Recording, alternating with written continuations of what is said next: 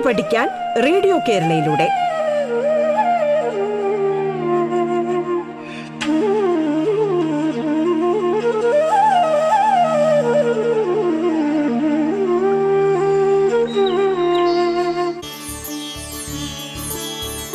നമസ്കാരം പ്രിയ ശ്രോതാക്കളെ. പാഠത്തിലേക്ക് സ്വാഗതം. പത്താം ക്ലാസ്സിലെ കെമിസ്ട്രി പാഠഭാഗമാണ് കൈകാര്യം ചെയ്യപ്പെടുന്നത്. Ernakulam Kadayiruppu G H S എസിലെ അധ്യാപകൻ ശ്രീ പി പി ബെന്നിയാണ് ക്ലാസ് എടുക്കുന്നത്.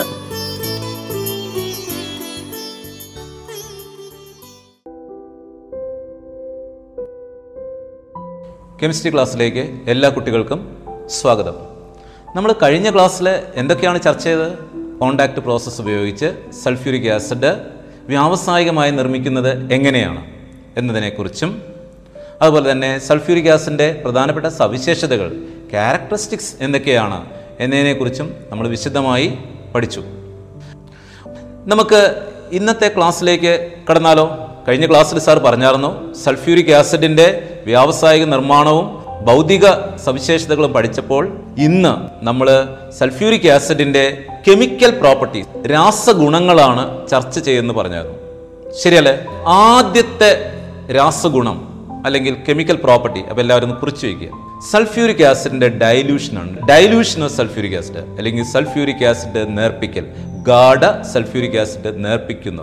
നമ്മൾ ലാബിൽ പരീക്ഷണശാലയിൽ കാണുന്ന ആസിഡുകൾ ഏതൊക്കെയാണ്? Hydrochloric acid nitric acid sulphuric acid അതിൽ ഹൈഡ്രോക്ലോറിക് ആസിഡും നൈട്രിക് ആസിഡും ഡൈല്യൂട്ട് ചെയ്യുന്നത് നേർപ്പിക്കുന്നത് എങ്ങനെയാണ്? നിങ്ങൾ കണ്ടിട്ടുണ്ടാവും. എങ്ങനെയാണ്? ആസിഡിലേക്ക് കുറച്ച് ആസിഡ് ടെസ്റ്റ് ട്യൂബിലേക്ക് അല്ലെങ്കിൽ ബീക്കറിൽ എടുത്തിട്ട് അതിലേക്ക് നമ്മൾ കുറേശ്ശെ കുറേശ്ശെ എന്തൊഴിക്കും? വെള്ളമൊഴിക്കും.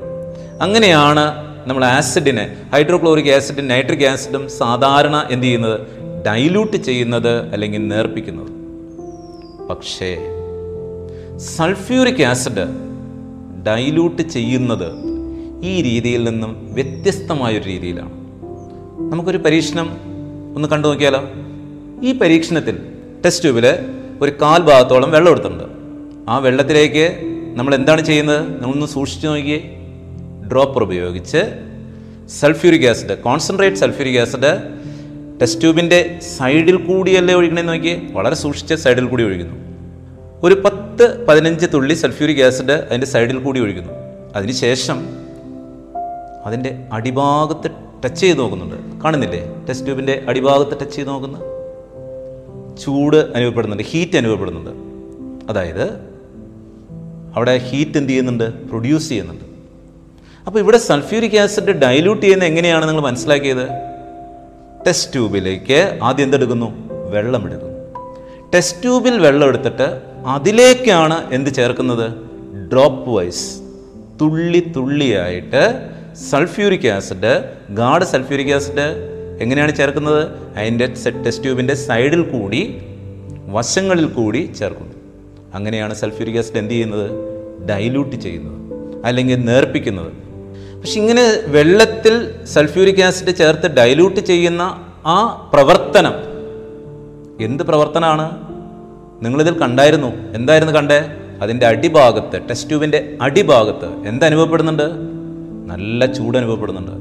അതായത് ഈ രാസപ്രവർത്തനം the dilution of sulphuric acid ഒരു താപമോചക രാസപ്രവർത്തനമാണ് അപ്പോൾ ചില കുട്ടികൾ ചോദിക്കുന്നുണ്ട് ഗാഡ് സൾഫ്യൂരിക് ആസിഡിലേക്ക് നേരിട്ട് വെള്ളം ഒഴിച്ചാൽ എന്താണ് കുഴപ്പം?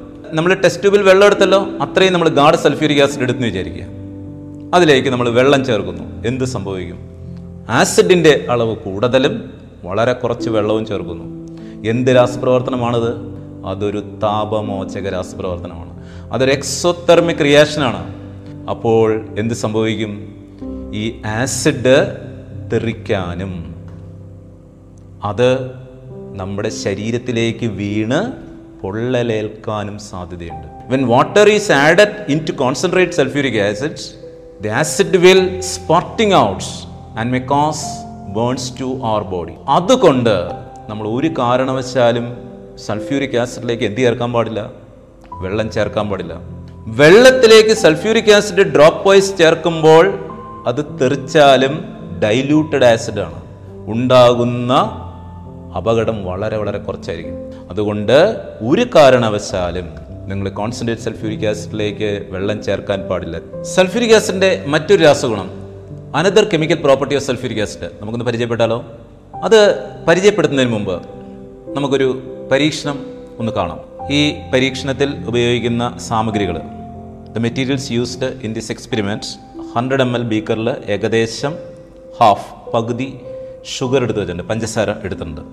ഇത് കോൺസെൻട്രേറ്റഡ് സൾഫ്യൂരിക് ആസിഡാണ് ഒരു ഡ്രോപ്പർ ഇത്രയാണ് ഈ പരീക്ഷണത്തിൽ ഉപയോഗിക്കുന്ന സാമഗ്രികൾ. കോൺസെൻട്രേറ്റഡ് സൾഫ്യൂരിക് ആസിഡ് പഞ്ചസാരയിലേക്ക് ഏകദേശം നനയുന്നത് വരെ. നിങ്ങൾ കണ്ട കാര്യങ്ങൾ കൃത്യമായി നിങ്ങളുടെ സയൻസ് ഡയറിയിൽ കുറിച്ച് വെച്ചിട്ടുണ്ട്. നിരീക്ഷണങ്ങൾ. നിങ്ങളുടെ ഒബ്സർവേഷൻസ് കൃത്യമായി കുറിച്ച് വെച്ചിട്ടുണ്ട്. നമുക്ക് അതിന്റെ രാസ സമവാക്യം ഒന്ന് ശ്രദ്ധിച്ചാലോ? അപ്പോൾ ഈ റിയാക്ഷനിൽ നടക്കുന്നതിന്റെ കെമിക്കൽ ഇക്വേഷനാണ് തന്നിരിക്കുന്നത്. അതായത് പഞ്ചസാരയിലേക്ക് കോൺസെൻട്രേറ്റഡ് സൾഫ്യൂരിക് ആസിഡ് ചേർക്കുമ്പോൾ എന്താണ് സംഭവിക്കുന്നത്? അതിന്റെ chemical equation balanced chemical equation നമുക്ക് കാണുന്നുണ്ട് അപ്പോൾ പഞ്ചസാര എന്ന് പറയുന്നത് അത് ശരിക്കും പറഞ്ഞാൽ സുക്രോസ് ആണ്. സുക്രോസിന്റെ മോളിക്കുലാർ ഫോർമുല തന്മാത്ര സൂത്രം C twelve H twenty two O eleven അതിലേക്ക് നമ്മൾ എന്ത് ചേർക്കുന്നു? അതാണ് ഇക്വേഷൻ പറയുന്നത് കോൺസെൻട്രേറ്റഡ് സൾഫ്യൂരിക് ആസിഡ് ചേർക്കുന്നു. പിന്നെ ഇക്വേഷൻ തന്നിരിക്കുന്നു നോക്കൂ. ഞാൻ ഇക്വേഷൻ വായിക്കാം. Twelve C plus eleven H two O. What are the constituent elements which are present in the sugar ഒന്ന് പറയാമോ? തീർച്ചയായിട്ടും C carbon H hydrogen O oxygen അപ്പോൾ ഇതിലടങ്ങിയിരിക്കുന്ന ഘടക മൂലകങ്ങൾ ഏതൊക്കെയാണ്? കാർബൺ ഹൈഡ്രജൻ ഓക്സിജൻ അതുപോലെ തന്നെ ഇവിടെ നിങ്ങൾ കണ്ടിട്ടുണ്ടാവും ഒരു കറുത്ത പദാർത്ഥം ഒരു ബ്ലാക്ക് സബ്സ്റ്റൻസ് ഫോം ചെയ്തായിരുന്നു. അതെന്തായിരിക്കാം? ഈ ഇക്വേഷനെ ബേസ് ചെയ്തുകൊണ്ട് നിങ്ങൾക്ക് പറയാൻ പറ്റുമോ? നിങ്ങൾക്ക് ഇക്വേഷൻ തന്നിട്ടുണ്ട്. അതിന്റെ അടിസ്ഥാനത്തിൽ പറയുക. Which will be the black substance formed അത് നമ്മുടെ ഒബ്സർവേഷനിലെ ഒരു ഭാഗമാണ്. നമ്മുടെ നിരീക്ഷണത്തിന്റെ ഒരു ഭാഗമാണ്.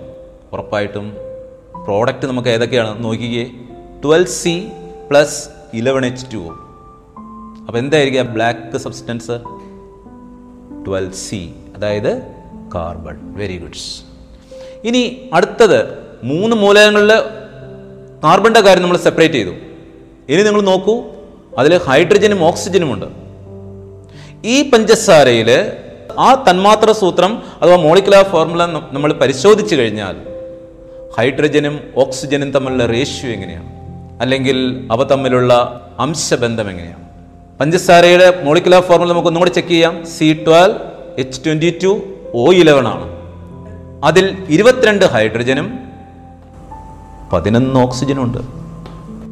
ഹൈഡ്രജനും ഓക്സിജനും തമ്മിലുള്ള റേഷ്യോ ഇരുപത്തിരണ്ട് ഈസ്റ്റ് പതിനൊന്ന് സമം കോമൺ ഫാക്ടർ കട്ട് ചെയ്യുന്നു. ഇരുപത്തിരണ്ട് ഈസ്റ്റ് പതിനൊന്ന് കോമൺ ഫാക്ടർ ഏതാണ്? പതിനൊന്ന്. പതിനൊന്ന് ക്യാൻസലായി പോകുന്നു. അപ്പോൾ നമുക്ക് എത്ര കിട്ടുന്നു? Two is to one. ഇത് ഏതിലുള്ള റേഷ്യോ തന്നെയാണ്? ജലതന്മാത്രയുടെ രാസസൂത്രം നിങ്ങൾക്കറിയാം. ഏതാണ്? എച്ച് ടു ഒ അതിലെയും റേഷ്യോ എങ്ങനെ തന്നെയാണ്? എച്ച് ടു ഒ ഹൈഡ്രജനും ഓക്സിജനും തമ്മിലുള്ള റേഷ്യോ എങ്ങനെയാണ്? ടു ഈസ് ടു വൺ പഞ്ചസാരയിലും ഹൈഡ്രജനും ഓക്സിജനും തമ്മിലുള്ള റേഷ്യോ എങ്ങനെയാണ്? ടു ഈസ് ടു വൺ ശരിയല്ലേ? അപ്പോൾ so the ratio of hydrogen and oxygen which are present in the sugar is same as that in the present in the water molecule ഈ ജലതന്മാത്രയുടെ റേഷ്യോയിലുള്ള ഈ ഹൈഡ്രജനെയും ഓക്സിജനെയും ആര് അബ്സോർബ് ചെയ്തു? അല്ലേ? ആര് അബ്സോർബ് ചെയ്തു? ഇലവൺ എച്ച് ടു ഒ രാസപ്രവർത്തനം പുറത്തു വരുന്ന കാണാൻ പറ്റും. ഇലവൻ എച്ച് ടു ഒ ആ പതിനൊന്ന് എച്ച് ടുവിനെ ആ ജലതന്മാത്രകളെ ആര് അബ്സോർബ് ചെയ്തു? കോൺസെൻട്രേറ്റ് സൾഫ്യൂരിക് ആസിഡ് അതിനെ അബ്സോർബ് ചെയ്തു. പരീക്ഷണത്തിൽ നിങ്ങൾക്ക് എങ്ങനെ മനസ്സിലായത്? ആ പരീക്ഷണം കാണുമ്പോൾ ഞാൻ പറഞ്ഞായിരുന്നു എന്തോ ആവി പോകണുണ്ട് വാതകം പോകണുണ്ട് എന്നൊക്കെ പറയുന്നുണ്ട്. ആ ആവി എന്തായിരുന്നു? ആ സൾഫ്യൂരിക് ആസിഡ് പഞ്ചസാരയിലേക്ക് ചേർക്കുമ്പോൾ കുറച്ച് കഴിയുമ്പോൾ അതിൽ നിന്ന് നല്ലോണം ആവി പുറത്തേക്ക് പോകുന്നുണ്ടായിരുന്നു. ആ ആവി ഈ പഞ്ചസാരയിൽ അടങ്ങിയിരിക്കുന്ന ജലമാണ്. ആ ജലത്തെയാണ് സൾഫ്യൂരിക് ആസിഡ് എന്ത് ചെയ്തത്? അബ്സോർബ് ചെയ്ത് അതിന്റെ ചൂട് കൊണ്ട് അതെന്തായി പുറത്തേക്ക് പോയി? ആസ്റ്റീം അത് ആവിയായി പുറത്തേക്ക് പോയി. അത് നമുക്ക് കാണാൻ പറ്റുന്നുണ്ട്. ആ വെള്ളത്തിന്റെ കുമിളകൾ പുറത്തേക്ക് വരുന്നതെല്ലാം നിങ്ങൾ കണ്ടായിരുന്നു. ആ ഹീറ്റ് കൊണ്ട് എക്സോതെർമിക് റിയാക്ഷൻ കൊണ്ട് നിങ്ങൾക്ക് അത് കാണാൻ പറ്റുന്നുണ്ട്. ശരിയല്ലേ? അവസാനം അതിൽ ശേഷിക്കുന്ന എന്താണ്? കാർബൺ മാത്രമാണ്. കാർബണിന്റെ കളർ എന്തായിരുന്നു? ബ്ലാക്ക് കളറായിരുന്നു പക്ഷെ നിങ്ങളൊരു കാര്യം മനസ്സിലാക്കണം പഞ്ചസാര എടുത്തപ്പോൾ അതിന് നനവുണ്ടായില്ല. പഞ്ചസാര അല്ലെങ്കിൽ ഷുഗർ ഇസ് പ്യുവർലി ഡ്രൈ ആയിരുന്നത്. അല്പം പോലും നനവുണ്ടായിരുന്നില്ല. അപ്പോൾ ഈ വെള്ളം എവിടെ നിന്ന് വന്നു? ഇലവൺ എച്ച് ടു ഒ അതിലുണ്ടായിരുന്ന എങ്ങനെയാണ്? അത് കെമിക്കലി കമ്പൈൻഡ് ആണ്.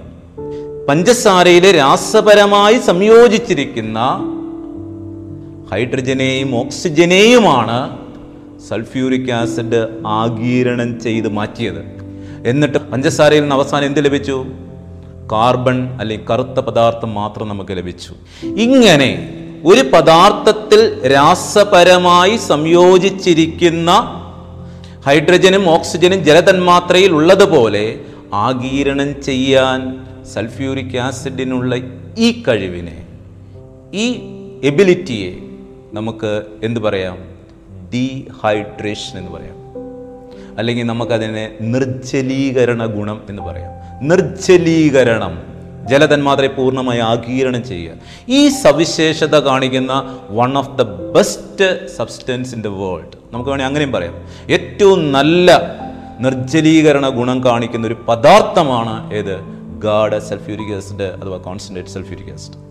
അതുകൊണ്ട് ഗാഡ് സൾഫ്യൂരിക് ആസിഡിനെ നമ്മൾ വിളിക്കുന്ന പേരാണ് ഡീഹൈഡ്രേറ്റിംഗ് ഏജന്റ്സ് അല്ലെങ്കിൽ നിർജലീകാരി എന്ന് പറയുന്നു.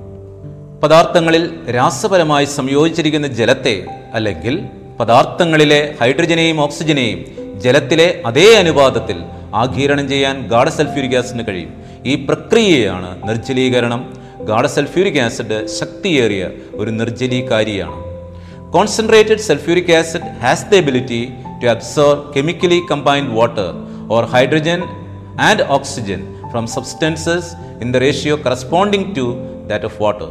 This process is known as dehydration. Concentrated sulfuric acid is a strong dehydrating agent.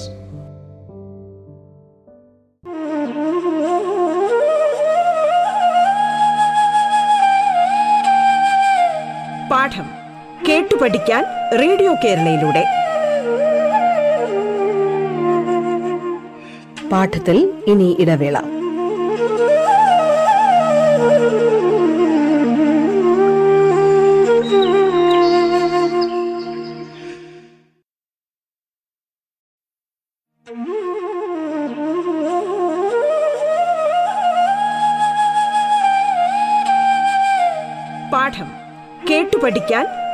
കേരളയിലൂടെ. തുടർന്ന് കേൾക്കാം പാഠം.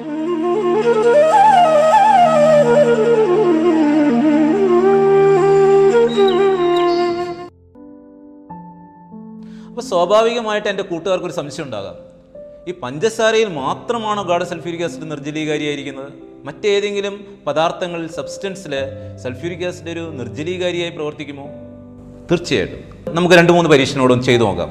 ഈ പരീക്ഷണത്തിൽ ഉപയോഗിക്കുന്ന സാമഗ്രികൾ നമുക്കൊന്ന് പരിചയപ്പെടാം. Concentrated sulphuric acid copper sulphate crystal glucose powder cotton അഥവാ പഞ്ഞി.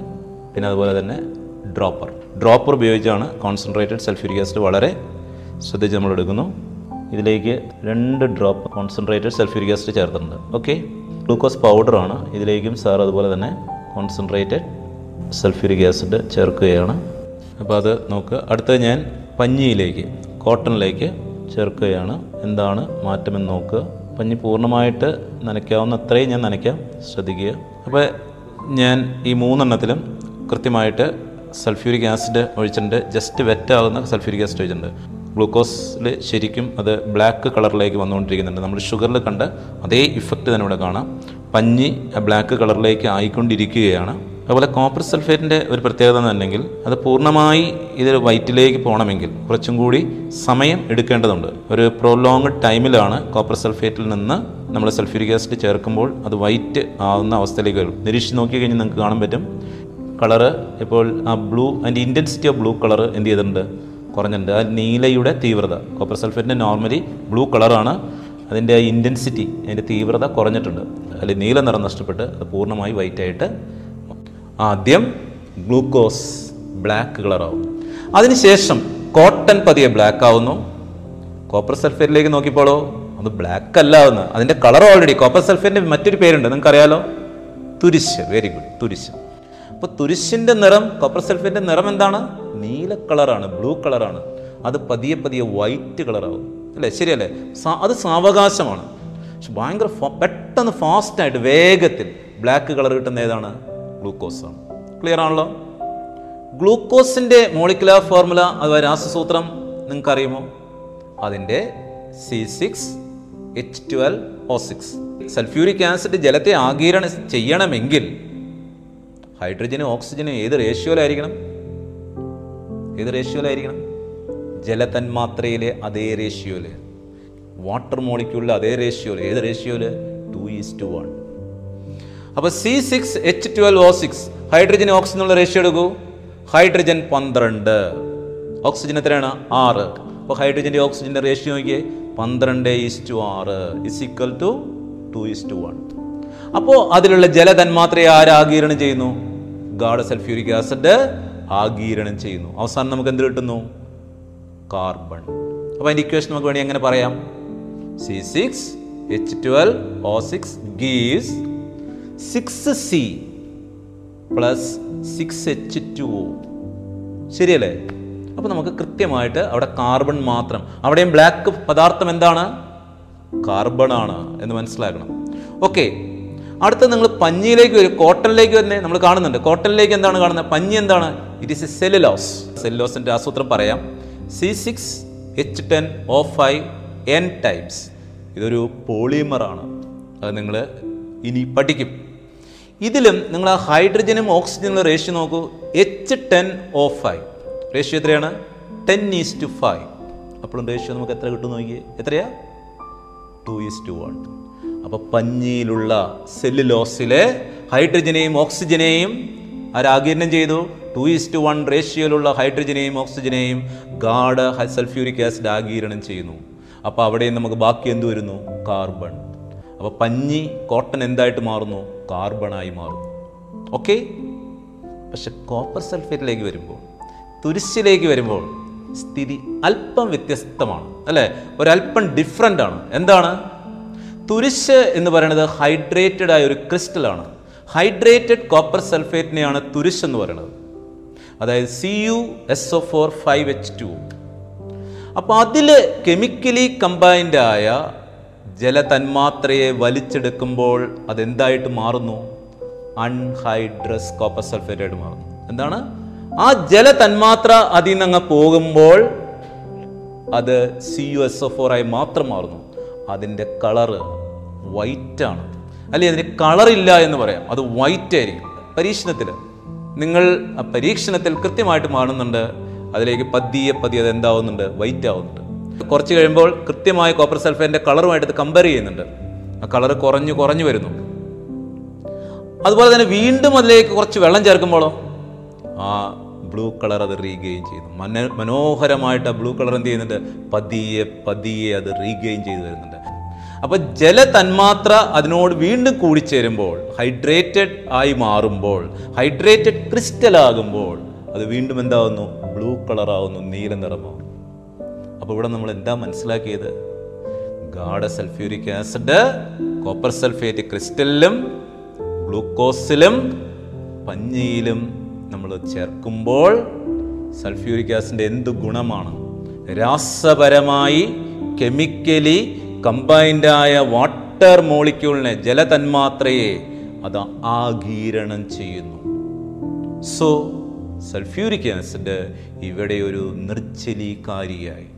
ഒരു ഡീഹൈഡ്രേറ്റിംഗ് ഏജന്റായി സൾഫ്യൂരിക് ആസിഡ് പ്രവർത്തിക്കുന്നതാണ് നമ്മൾ ഈ പരീക്ഷണങ്ങളിൽ കാണുന്നത്. സൾഫ്യൂരിക് ആസിഡിന്റെ മറ്റൊരു രാസഗുണം അല്ലെങ്കിൽ മറ്റൊരു കെമിക്കൽ പ്രോപ്പർട്ടി നമുക്ക് പരിചയപ്പെടാം. അസിഡിക് നേച്ചറുള്ള വാതകങ്ങളും ബേസിക് നേച്ചറുള്ള വാതകങ്ങളും നിങ്ങൾ പരിചയപ്പെട്ടിട്ടുണ്ട്. Acidic നേച്ചറുള്ള chlorine S O two H C L എന്നീ വാതകങ്ങളെ ഈർപ്പരഹിതമാക്കാനായിട്ട് അസിഡിക് നേച്ചറുള്ള ഗാഢ സൾഫ്യൂരിക് ആസിഡ് നമുക്ക് എന്തായിട്ട് ഉപയോഗിക്കാം? ഡ്രൈയിങ് ഏജന്റായിട്ട് ഉപയോഗിക്കാം. ഇത് രണ്ടും അസിഡിക് നേച്ചർ ആയതുകൊണ്ട് പരസ്പരം എന്തിൽ പങ്കെടുക്കില്ല? രാസപ്രവർത്തനത്തിൽ പങ്കെടുക്കില്ല.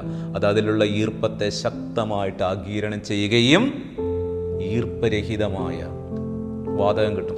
അപ്പോൾ chlorine H C L S O two acidic സ്വഭാവമുള്ള ഈ വാതകങ്ങളെ ഈർപ്പരഹിതമാക്കുന്നതിന് അസിഡിക് സ്വഭാവമുള്ള ശോഷകാരകമായ സൾഫ്യൂരിക് ആസിഡ് നമുക്ക് ഉപയോഗിക്കാം എന്താണ് ഈ ഡ്രൈയിങ് ഏജന്റ് എന്ന് പറഞ്ഞാൽ ശോഷകാരകങ്ങൾ എന്ന് പറഞ്ഞാൽ എന്താണ് drying agents are substances capable of absorbing the moisture present in a substance. So sulfuric acid is one of the best drying agents. Okay നമ്മുടെ ക്ലാസ് തീരുകയാണ് ഇന്നത്തെ ക്ലാസ്സിൽ നമ്മൾ എന്തൊക്കെയാണ് ചർച്ച ചെയ്തത്? ആ സൾഫ്യൂരിക് ആസിഡിന്റെ കെമിക്കൽ പ്രോപ്പർട്ടീസ് അപ്പോൾ അതിൽ എന്തൊക്കെയാണ് നമ്മൾ കെമിക്കൽ പ്രോപ്പർട്ടീസ് പറഞ്ഞത്? ഒന്ന് സൾഫ്യൂരിക് ആസിഡിന്റെ നേർപ്പിക്കൽ dilution of sulphuric acid. Second one dehydration നിർജലീകരണ ഗുണം. മൂന്നാമത്തെ ഗുണം നമ്മൾ എന്തായിരുന്നു? ശോഷകാരക ഗുണം അല്ലെങ്കിൽ ഡ്രൈങ് ഏജന്റ് അപ്പോൾ നമ്മുടെ ക്ലാസ് തീരുന്നതിന് മുമ്പ് പതിവ് പോലെ ഈ പഠിപ്പിച്ച പാഠഭാഗവുമായി ബന്ധപ്പെട്ട ഒരു അസൈൻമെന്റ് ഏതാനും ചോദ്യങ്ങൾ നിങ്ങൾക്ക് തരികയാണ്. അതിൽ ഒന്നാമത്തെ ചോദ്യം ആക്ടിവിറ്റി തന്നിട്ടുണ്ട് ഒബ്സർവേഷൻ തന്നിട്ടുണ്ട് റീസൺ തന്നിട്ടുണ്ട്. അപ്പോൾ അത് നിങ്ങൾ കൃത്യമായി വായിച്ചു നോക്കി ആ ടേബിൾ എന്ത് ചെയ്യണം? ഈ പട്ടിക പൂർത്തീകരിക്കുക. ഓക്കെ രണ്ടാമത്തെ ചോദ്യം ശ്രദ്ധിക്കൂ. പരീക്ഷണശാലയിൽ അമോണിയ നിർമ്മിക്കുമ്പോൾ ശോഷകാരകമായി കാൽഷ്യം ഓക്സൈഡ് അഥവാ സി എ ഒ ആണല്ലോ ഉപയോഗിക്കുന്നത്. സി എ ഒക്ക് പകരം ഗാഢ സൾഫ്യൂരിക് ആസിഡ് ശോഷകാരകമായി ഉപയോഗിക്കാമോ? ഉത്തരം സാധൂകരിക്കുക മൂന്നാമത്തെ ചോദ്യം ശ്രദ്ധിക്കൂ. സൾഫ്യൂരിക് ആസിഡിന്റെ ഏത് ഗുണമാണ് താഴെ കാണുന്ന സന്ദർഭങ്ങളിൽ പ്രകടമാകുന്ന എഴുതുക. ക്ലോറിന്റെ നിർമ്മാണ വേളയിൽ വാതകത്തെ ഗാഢ സൾഫ്യൂരിക് ആസിഡിലൂടെ കടത്തിവിടുന്നു. തടി കൊണ്ടുള്ള അലമാരകളിൽ ഗാഢ സൾഫ്യൂരിക് ആസിഡ് വീഴാൻ ഇടവരുന്ന ഭാഗം കരിഞ്ഞു പോകുന്നതായി കാണാറുണ്ട്. Which property of sulphuric is shown in the following situations During the preparation of chlorine, the gas is passed through concentrated sulfuric acid. B. Wooden cupboards appeared to be burnt when concentrated sulfuric acid happened to fall on it. അപ്പോൾ ഈ മൂന്ന് ചോദ്യങ്ങൾ കൃത്യമായിട്ട് നിങ്ങൾ science ഡേയിൽ കുറിച്ചെടുക്കുകയും ഇന്ന് പഠിപ്പിച്ച പാഠഭാഗവുമായി ബന്ധപ്പെട്ട് അത് കൃത്യമായി വായിച്ച് മനസ്സിലാക്കുകയും അതിന്റെ ഉത്തരങ്ങൾ എഴുതി നിങ്ങളെ കെമിസ്ട്രി പഠിപ്പിക്കുന്ന ടീച്ചർക്ക് അയച്ചു കൊടുക്കണം ഓക്കെ അപ്പോൾ ഇന്നത്തെ ക്ലാസ് കഴിഞ്ഞിരിക്കുകയാണ്. നമുക്ക് അടുത്ത ക്ലാസ്സിൽ വീണ്ടും കാണാം. നമസ്കാരം.